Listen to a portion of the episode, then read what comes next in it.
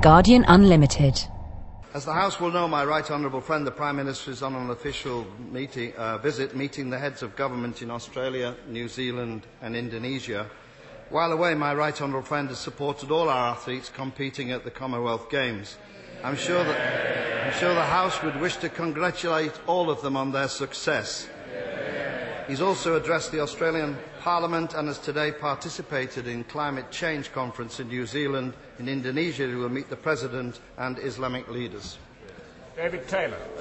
The, uh, the PM's Antipodean away days are, are surely unconnected with my appearance at question one, but in his absence. but, it, But in his absence, the row about links between private philanthropy and political preference rumbles on, a major problem to all parties since Lloyd George through to Azul Madeira and up to the present day.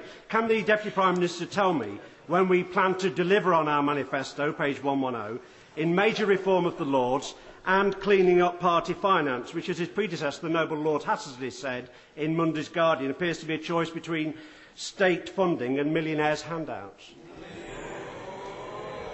I'm delighted to have my honourable friend giving me the full support on a manifesto. It's not necessarily always guaranteed.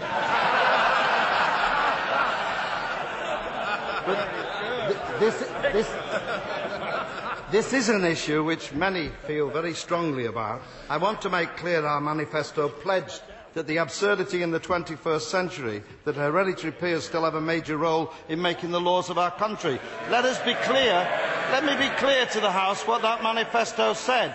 It said we wanted to get rid of the remaining 100 hereditary peers and we wanted to change the rules that affect the orders of the House of Lords that prevent the will of this House being carried out as on ID cards. That's what we intend to change. That's the manifesto commitment, and we will carry it out.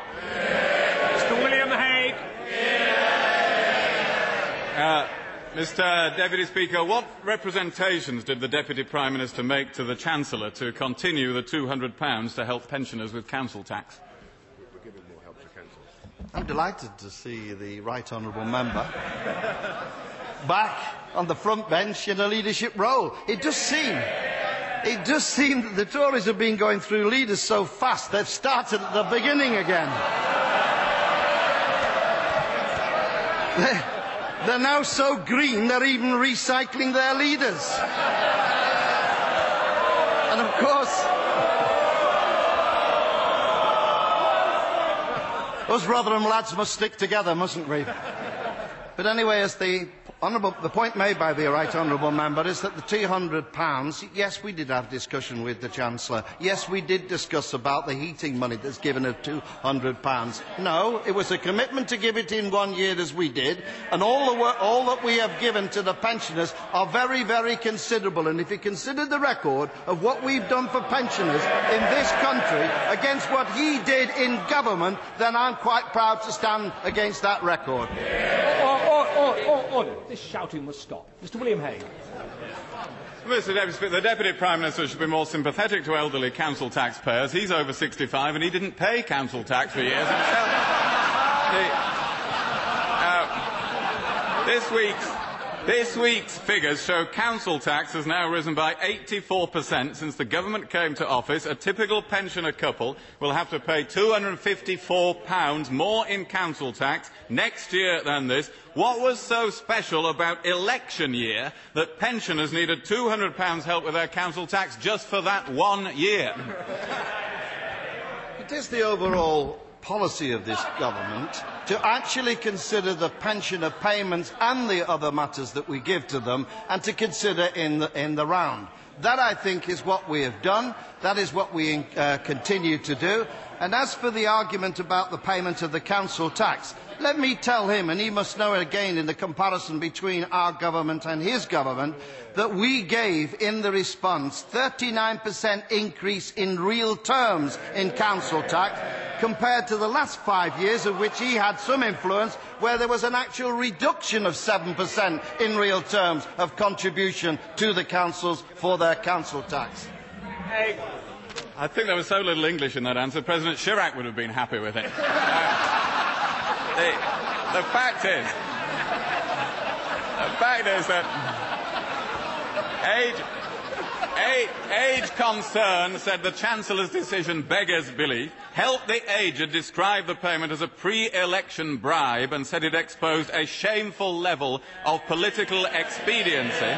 When the government thinks pensioners need £200 to help with council tax only when an election is due, does the Deputy Prime Minister understand why people are so cynical about politics?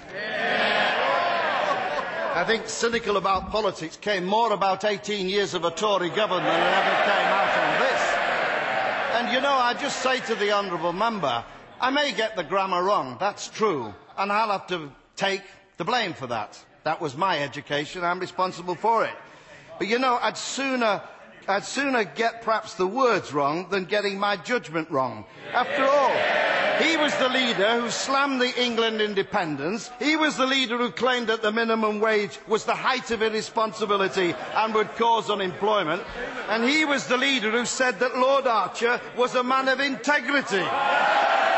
Now, if there's a choice between getting my words wrong or getting the judgment wrong, I'd sooner have my problem, not his. And the fine, and can I just say to the can I, can I just say to the honourable member, since he mentioned President Chirac, has he still said that he believes that those who describe the French as cheese-eating surrender monkeys, does he believe that? Because if he does, it makes him look me a master of diplomacy. Natasha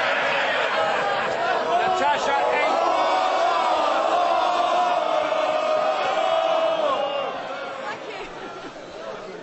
Thank you, Mr. Deputy Speaker. With the, with the tourist season about to begin and the arrival of spring, the days are getting longer and the clocks went back this weekend. Very topical. With that in mind, with that in mind, will the Deputy Prime Minister join me in welcoming the building of what will be the world's largest clock, the Solar Pyramid, an enormous and absolutely beautiful sundial in northeast Derbyshire? And will he accept my invitation to visit the newest and best tourist attraction in Derbyshire once it is built? I would, of course, always delighted to visit Don, Dar, Derbyshire, but let me just say to her also, I think it's a lot to do with the very successful Coalfield community policy that we brought in, which is £500 million, trying to restore communities that have been destroyed by the Thatcher government when they closed down the match- industry. So I will be delighted. I'm delighted to hear of the, uh, the structure she just referred to. And let me say, I'm also well aware that in fact it's the Skinner Junction connected to it. So I think it will make, make a memorable place for us to visit, and I look forward to accepting her invitation. David Heath. You will. Let, let's get back to the council tax because I don't think we quite had an answer. Since the Deputy Prime Minister took office in 1997, council tax bills have nearly doubled. Now, whose fault is that?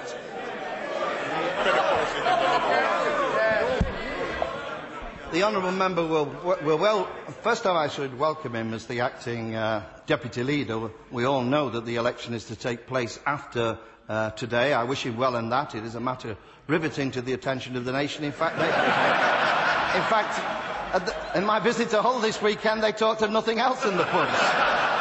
But let me be absolutely clear to him, and he well knows that if you look at the council tax, I say that we have given more to councils than any other local authority, a 39% increase, increases in services, and when you compare the local authorities and the payment of council tax, again, Labour is providing better service at a lower council tax than either the Liberals or the Tory councils in comparison. David Heath. Well, I'm grateful for his good wishes. I'm not sure it'll help me a lot. Uh, but let's, let's get this right then. He's saying that thousands of councillors up and down the country in all councils, whether they're Conservative, Liberal Democrat or Labour, have taken collective leave of their senses year after year to push up the council tax, and that's nothing to do with the government. That's nothing to do with the government. That's what he's saying. And he's also, he's also saying, he's also saying that this year council tax has gone up by twice the rate that the pension has gone up, and he's taking away the £200 rebate. Isn't the answer to council tax not to cap it, but to scrap it? Well, the Honourable Member is well aware that the debate is going on in this chamber about what the alternative should be to a council tax or what changes you should make. That is why we've committed the inquiry, the Lyons inquiry, to look at it. But I'm bound to say to him, I don't know whether he as a candidate in this election is still advocating you should change to a local tax, because it's quite clear in that local tax situation, many people will pay an awful lot more than the present council tax. Yes, and I think but I, I, don't know. The policy changes are fast on the Conservative side. They're even faster on the Liberal side. I'll wait to see what happens in this election and what their proposals are as the alternative to the council tax. We will bring our proposals forward and we'll see what their alternatives are. Eric Illsley. Number two, Mr Deputy Speaker.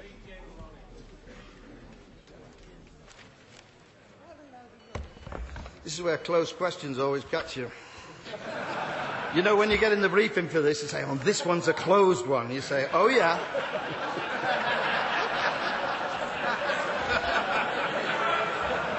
Mr. Deputy Speaker. we are offering the people the opportunity to access their benefits through the post office an important, is an important objective to this government. The Departments of Works and Pensions and the Post Office are discussing ways that how this can be achieved when the present contractual arrangements end in 2010. Mr Eric Illsley. I'm, I'm grateful to my uh, right honourable friend uh, for that reply. As he's aware, as he's aware, the decision by the Department of Work and Pensions not to renew the uh, post office card account uh, after 2010 has caused a great deal of concern, especially amongst pensioners, particularly as to the future of the sub-post office network. Uh, can my right honourable friend, together with his colleagues in the DWP, work with the major banks and with the post office to find a successor account to the post office card account from 2010 and get that agreed as quickly as possible to stop this scaremongering and these fears about the future of our sub-post offices? Yeah. I think the House will agree that um, every DWP customer who currently collects their benefit from the post office will still be able to do so if they wish. I think the House is very clear about that. There will be about 25 different banks associated with the post office order and can be accessed at the post office branches, and we hope this number will grow in the future. I'm told by the post office that they are in fact also developing other new banking products for their customers, and some of these will be available for the existing post office card account members. Indeed, I think, as the point is made from time to time, that actually having a transfer to the bank account can sometimes mean to the individual a greater rate of interest than on the post office account. But as long as there's a range of issues there to make the choice, that's the government's objective. Nigel Evans. Mr Deputy yeah. Speaker.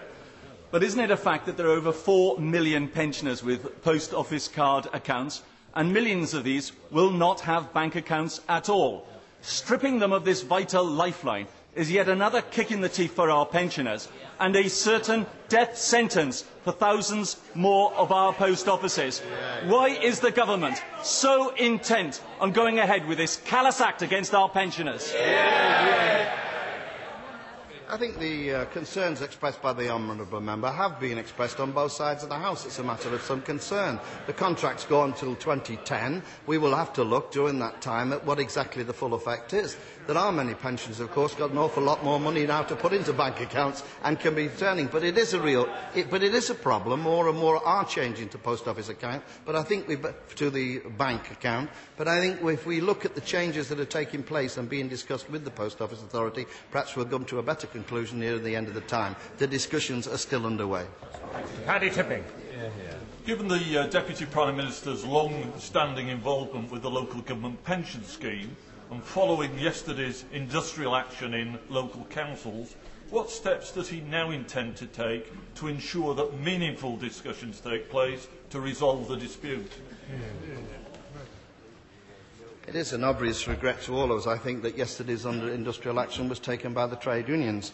To be honest, during this course of negotiations, I didn't feel it was necessary. Could the negotiations could, be, could have continued. But the government role here is to act as a regulator. In this, I am given the authority by the House to act as a regulator to make sure this funded scheme is a viable scheme. That is my responsibility, and I intend to do that. And therefore, the negotiations are between the employers and the employee. There is um, There is the statement I've made to the House where we're intending to deposit this week a regulation that will set out the changes for the coming pension arrangements from April affecting local government pensions. In the meantime, I do appeal to all to get back to the negotiating table. I'm pleased to tell the House that at 12.30 they are meeting again, and we as a government are encouraging them to come to an agreement about this matter. I think Giorgio's always better than War War. Can't be sure I've always felt that in my colourful life. but at this stage, I certainly do. Thank you. Mr. Uh, last year, my father uh, died of motor neuron disease, as do 100,000 people worldwide every year. The good news is that uh, recent medical breakthroughs mean a cure is almost in our grasp. Will the Deputy Prime Minister join me in endorsing the Motor Neuron Disease Association's commitment to finding that cure and will he ask the Prime Minister to meet representatives of the Association to hear their thoughts and plans on how together we can end this tragic and heartbreaking illness? I think the whole House will want to join with me in sending our condolences to the Honourable Member for the difficulties going through in his own personal circumstances. And I'm sure we know of members on both sides of the House that have been afflicted by terrible disease, this terrible disease. Indeed, I know and have visited not long ago the Honourable Member for Doncaster, Kevin Hughes, who is suffering from this terrible disease at this present time and actually is still going out canvassing, which is a remarkable uh, reflection on this man, those people knowing the circumstances of this disease. And I think the House would want to send our best wishes to him.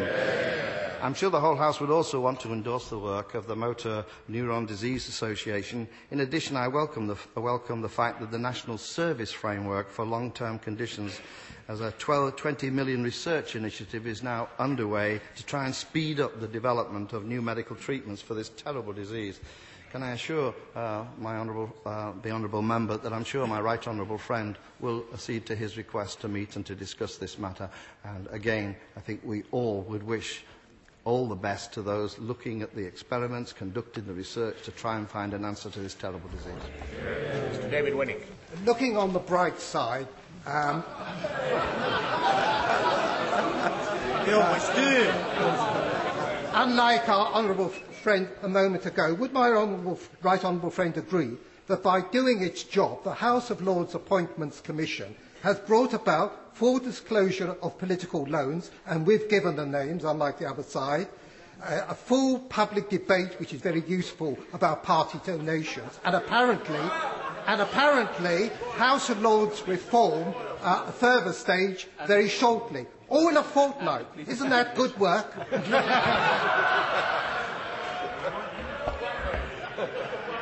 I don't know whether the whole contribution was supposed to be funny or, but anyway, he makes a, he, he makes a very serious point, and I'm sure that the recent stories about the loans to political parties, of course, concern on both sides of the House. I don't think there's any doubt about that. There is also, as he refers, a wider public debate about how political parties should be funded, though I do notice on the one hand people don't like the idea of wealthy people uh, financing parties, but they're equally strong apparently against state funding of political parties, though frankly that has always been my position for a long time, and I think we will have to increasingly move towards a form of state financing. So not let's well, I hear people say no, but the short money isn't state financing. I don't see that being turned down by anybody.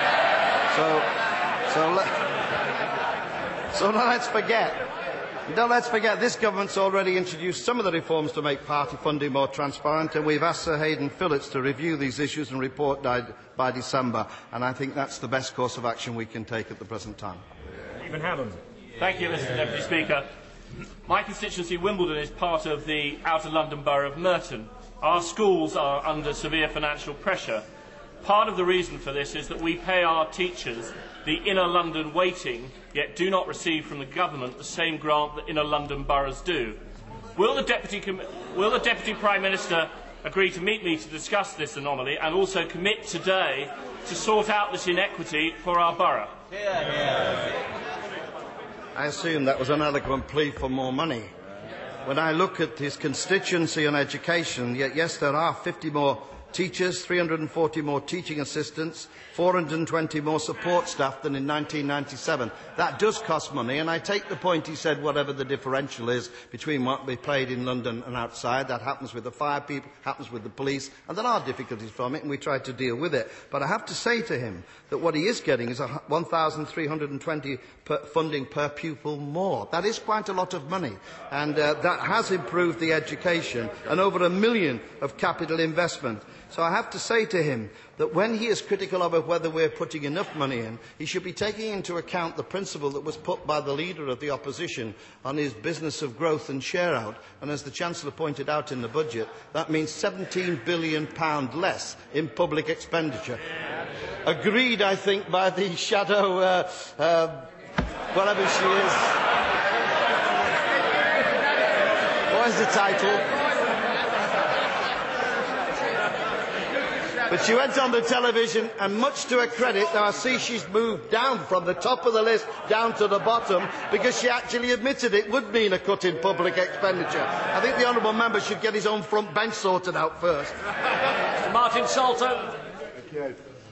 Many people, including the Shadow Attorney General, have called for complete transparency in party funding. So has the Deputy Prime Minister considered introducing legislation to force political parties to reveal all their sources of funding, say prior to the last three general elections, because this would show us exactly how much of the million pounds donated by the Chinese heroin baron Ma Sik-chun in 1994 was used to fund a Conservative Party printing press in.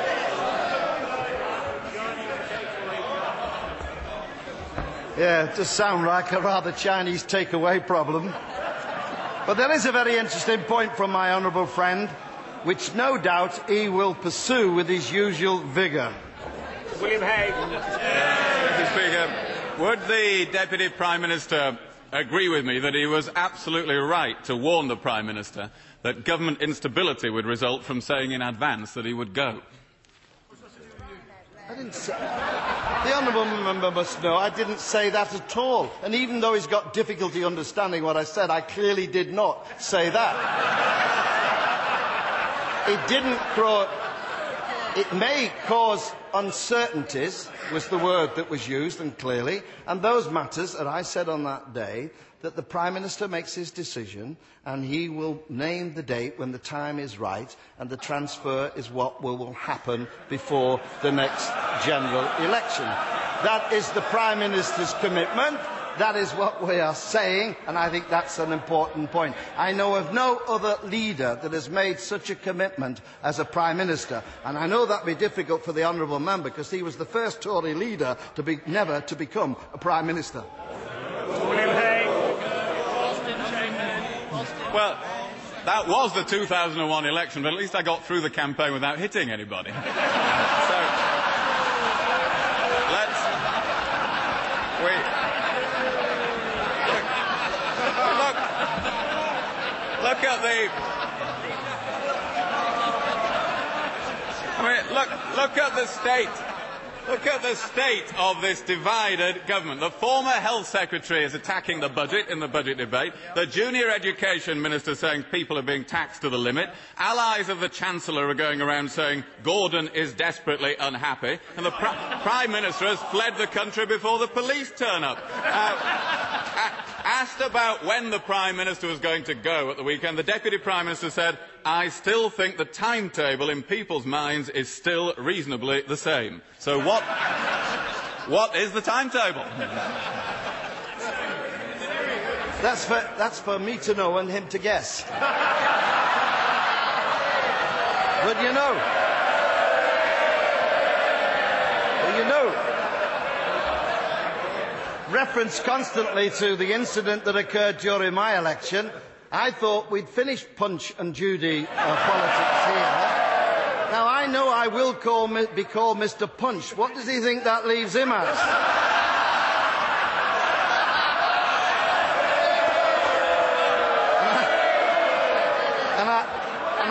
And I have to say to him, he did lose that election, and a great deal has changed since he was last on the front bench. Because what's not changed is I'm on this side in government and he's on that side, on the side of the losers. That was the result of that election and indeed we will continue to be as successful as introducing economic prosperity and social justice and economic stability that no other country has been able to match. I'm quite proud of that and I might say to the honourable member he's a very good example of the election of Labour government means great personal prosperity for himself.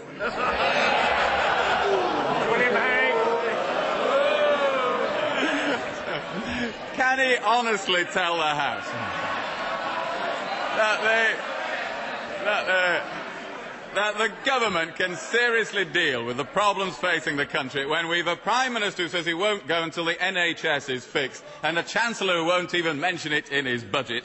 We've got a Prime Minister who wants an end to pensions means testing and a Chancellor who's introducing more of it.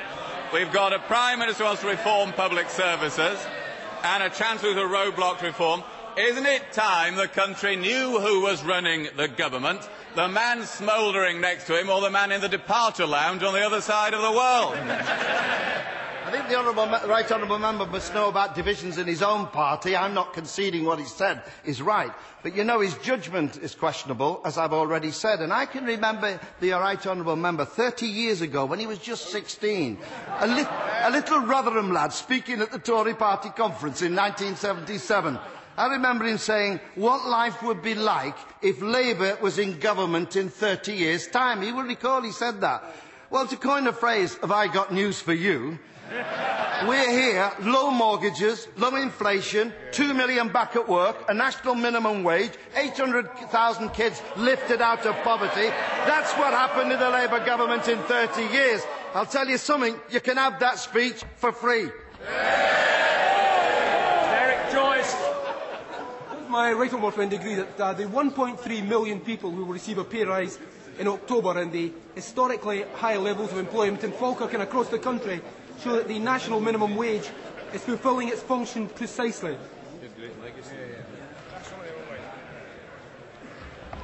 The honourable member is absolutely, my honourable friend is absolutely right. The latest increase in the minimum wage will benefit around 1.3 million workers, 66% of them women. And of course, the leader, the, uh, the, the honourable member uh, will be aware that the sustained growth with over 2 million extra people in employment than in 1997, we continue to support those who get paid the least. Despite the person speaking from the opposition box today were telling us that un- uh, means testing and indeed the uh, minimum wage would cause mass unemployment. It didn't. We got minimum wage and we got high levels of employment. And the Low Pay Commission shared our aim that is why we've accepted their recommendations. So I'm proud it's this Labour government that introduced the minimum wage, one of the founding goals of our party, and why we can actually say economic prosperity and social justice go hand in hand, and that's an important part of the policy that's been pursued by this government. Yeah. Daniel Kawczynski. Thank you. Th thank you, Mr Deputy Speaker. Uh, the, the Prime Minister and the Deputy Prime Minister came to Shrewsbury in, in the year 2000 during the terrible flooding. They promised then that Shrewsbury would be protected from flooding in future. So far, only a tiny area around the council offices has been protected. I, I have two questions. When, when will he fulfil the pledge to Shrewsbury? And secondly, when will he return the Wellington boots he borrowed from the Environment Agency locally because he's still got them? No, I haven't got them, so I don't know what happened to them. I think that's a little story that he's picked up on the way. But the real point is about flooding in Shrewsbury. Yes, I did visit there, along with many places. We increased the amount of money into protection for flooding to half a billion pounds. It was far less under the previous administration. As to where and who built the site, I think the Environment Agency will decide which are the most dangerous points to actually bring in uh, greater protection. Whether it was the council office or not, I don't know. We provided the resources, and indeed, in the last occasion where there has been flooding, Shrewsbury has been pretty well protected from what happened previously to that. So I think we've done quite well. Jim Dobbin. Is, is my right honourable friend aware of the proposed um, restructuring of health services in the Pennine Acute area, which will mean the withdrawal of special care baby units, maternity and children's services uh, from the people of uh, Rochdale, the people of Bury, the people of Rossendale and other parts of East Lancs. Um, does the, Prime, uh, the Deputy Prime Minister agree that this is unacceptable and that reconfiguration should be reviewed? Yeah. I understand that the proposals for the changes in the children's services in the area are part of a wider review which my honourable friend is aware of and which is being carried out currently in consultation, I think, until May the 1st. I'm sure that the views of my honourable friend and the local population itself will be taken into account during that process and I know during my visit to his own constituency how, acti how active he is on behalf of his constituents and I'm sure that voice will ring loudly in the ears of those who are making these uh, decisions.